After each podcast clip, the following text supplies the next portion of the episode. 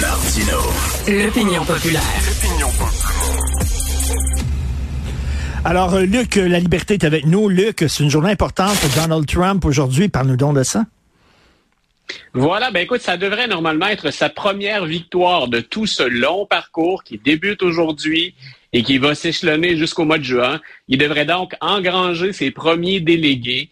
Euh, il devrait gagner la majorité, sinon la totalité des 40 délégués sur 1215 qu'il faut pour être couronné, couronné pardon, candidat républicain. Donc, il jouit d'une avance qui est très confortable en Iowa. Euh, c'est plus aujourd'hui, ce qui devrait être intéressant, c'est la course pour le deuxième rang. Donc, euh, Mme Haley, qui a été longtemps derrière Ron DeSantis, l'ancienne gouverneure, donc, euh, affronte l'actuel gouverneur de, la Floride. Elle a longtemps été derrière lui, mais là, à la fois dans les sondages et chez les généreux donateurs, donc Mme Haley semble avoir la cote.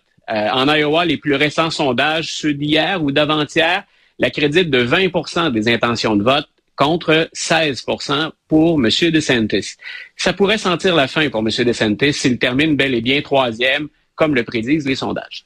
Euh, écoute, est-ce que selon toi, dans ta boule de cristal, on parle même pas des résultats des présidentielles, est-ce qu'il va être choisi pour représenter le Parti républicain? Est-ce que c'est dans la poche, selon toi? Ah, écoute, dans la poche, en politique américaine, je me méfie beaucoup du dans la poche, parce que dans les dernières années, on a, on a eu beaucoup de, de, de surprises, de soubresauts, mais je pense qu'hormis des décisions défavorables des tribunaux, que ce soit les deux causes sur lesquelles devrait se pencher la Cour suprême ou encore une des quatre causes qui, euh, qui lui pèsent toujours euh, sur les épaules actuellement dans, dans divers tribunaux. Je pense qu'hormis cette erreur de parcours ou cet empêchement judiciaire, Donald Trump va affronter Joe Biden pour une seconde fois dans une campagne électorale dont personne ne veut donc ou à peu près pas. Donc une, répétition ou un Biden-Trump euh, prise 2, je pense que la plupart des gens se seraient passés de ça aux États-Unis. Au-dessus de 300 millions de candidats potentiels et on retourne avec ces deux candidats-là qui, en passant, sont bas ou sont faibles dans les sondages. M. Trump est supérieur à M. Biden, mais dans les deux cas, si on pouvait avoir un autre candidat pour le général, je pense que tout le monde pousserait un soupir de soulagement. Les raisons seraient différentes, mais le soupir serait aussi intense, je crois. Mais qu'est-ce que ça dit sur ce pays-là, toi, qu'on n'a pas réussi à trouver deux autres personnes que de, de répéter, là? C'est un remake, là. On revient en arrière. On dirait que c'est un, c'est un pays qui avance pas, qui se renouvelle pas. Ben, et c'est difficile de faire des campagnes aux, États-Unis, surtout dans une période où c'est aussi polarisé. Euh, Joe Biden, c'est, et, et c'est vrai, tu as raison de le souligner, c'est une faiblesse importante.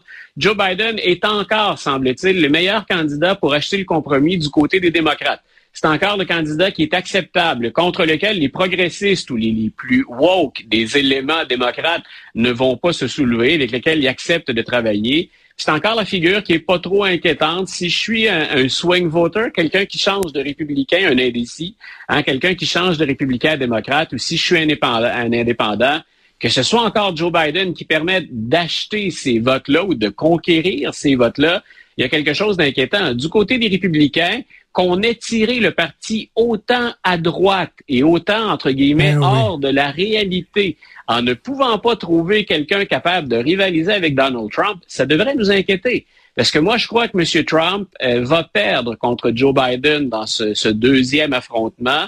Euh, par combien? Ben ça, c'est ce qui reste à, à, déterminer. Ça non plus, ce n'est pas dans la poche. Euh, mais il y a un problème pour les républicains de ne pas être capable de, de, se donner un parti qui a plus d'idées que rejetons tout ce que les autres nous proposent. Exactement. C'est un parti qui s'est enfermé, là. Hein. Ils ont invité ah. Donald Trump dans leur parti, mais ils n'arrivent pas à s'en, à s'en libérer, à s'en, dégager. Ils sont poignés avec lui, là. Écoute, ça fait longtemps que je dis le Parti républicain est devenu au fil des ans euh, ni plus ni moins qu'un chiffrier Excel. C'est-à-dire qu'on a mis de côté les plateformes, on a mis de côté les idées, puis on est allé avec quel candidat nous permet, dans certains États, de cumuler suffisamment de votes. En étirant ce vote, on devrait aller chercher la présidence. C'est la raison pour laquelle bon, on s'est amouraché de Donald Trump en 2016. Il nous a permis d'aller chercher suffisamment. Ça avait été très serré, hein, faut s'en rappeler. C'était dans un mouchoir de poche. Ça s'est joué dans trois États par des marges infimes. Mais on a dit, alors qu'on pensait démographiquement être dépassé parce qu'il fallait aller chercher les, minorités, il fallait augmenter notre représentation, on a étiré le vote blanc conservateur au maximum. Mais depuis ce temps-là, depuis 2016, Donald Trump cumule les défaites à la présidentielle ou dans les élections de mi-mandat. Donc, il faut que Joe Biden soit drôlement impopulaire pour qu'on puisse parvenir à l'emporter une nouvelle fois en misant sur Donald Trump. Et pour être impopulaire, écoute, je te, je te donne un, un, petit punch ce matin, on a les punchs qu'on peut en début de semaine, mais moi, je pense que Joe Biden va avoir besoin d'aide parce que dans les sondages, il est au plus mal actuellement, plus mal que l'année dernière. Et ce que je propose dans l'article que je viens de mettre en ligne sur le site du journal, c'est pourquoi il ne deviendrait pas un Swifty, Joe Biden? Si on est à, se pervertir ou à aller chercher les votes de toutes ben les manières possibles, pourquoi pas miser sur Taylor Swift, qui est la personnalité du time en 2023?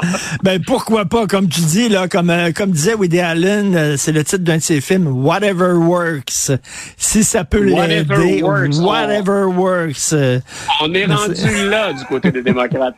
Merci, Luc La Liberté. À demain. Salut. C'est tout le temps qu'il nous reste. C'est euh, Benoît, bien sûr, qui prend la relève. Merci beaucoup euh, pour la recherche, Florence Lamoureux, André-Sylvain Latour. Euh, merci à vous deux. Jean-François Roy à la réalisation, à la mise en onde. C'est super le fun d'être à la télévision. Salut à ceux qui nous écoutent en audio. Bonjour à ceux qui nous regardent à la télé. Et on se reparle demain 9h. Bonne journée.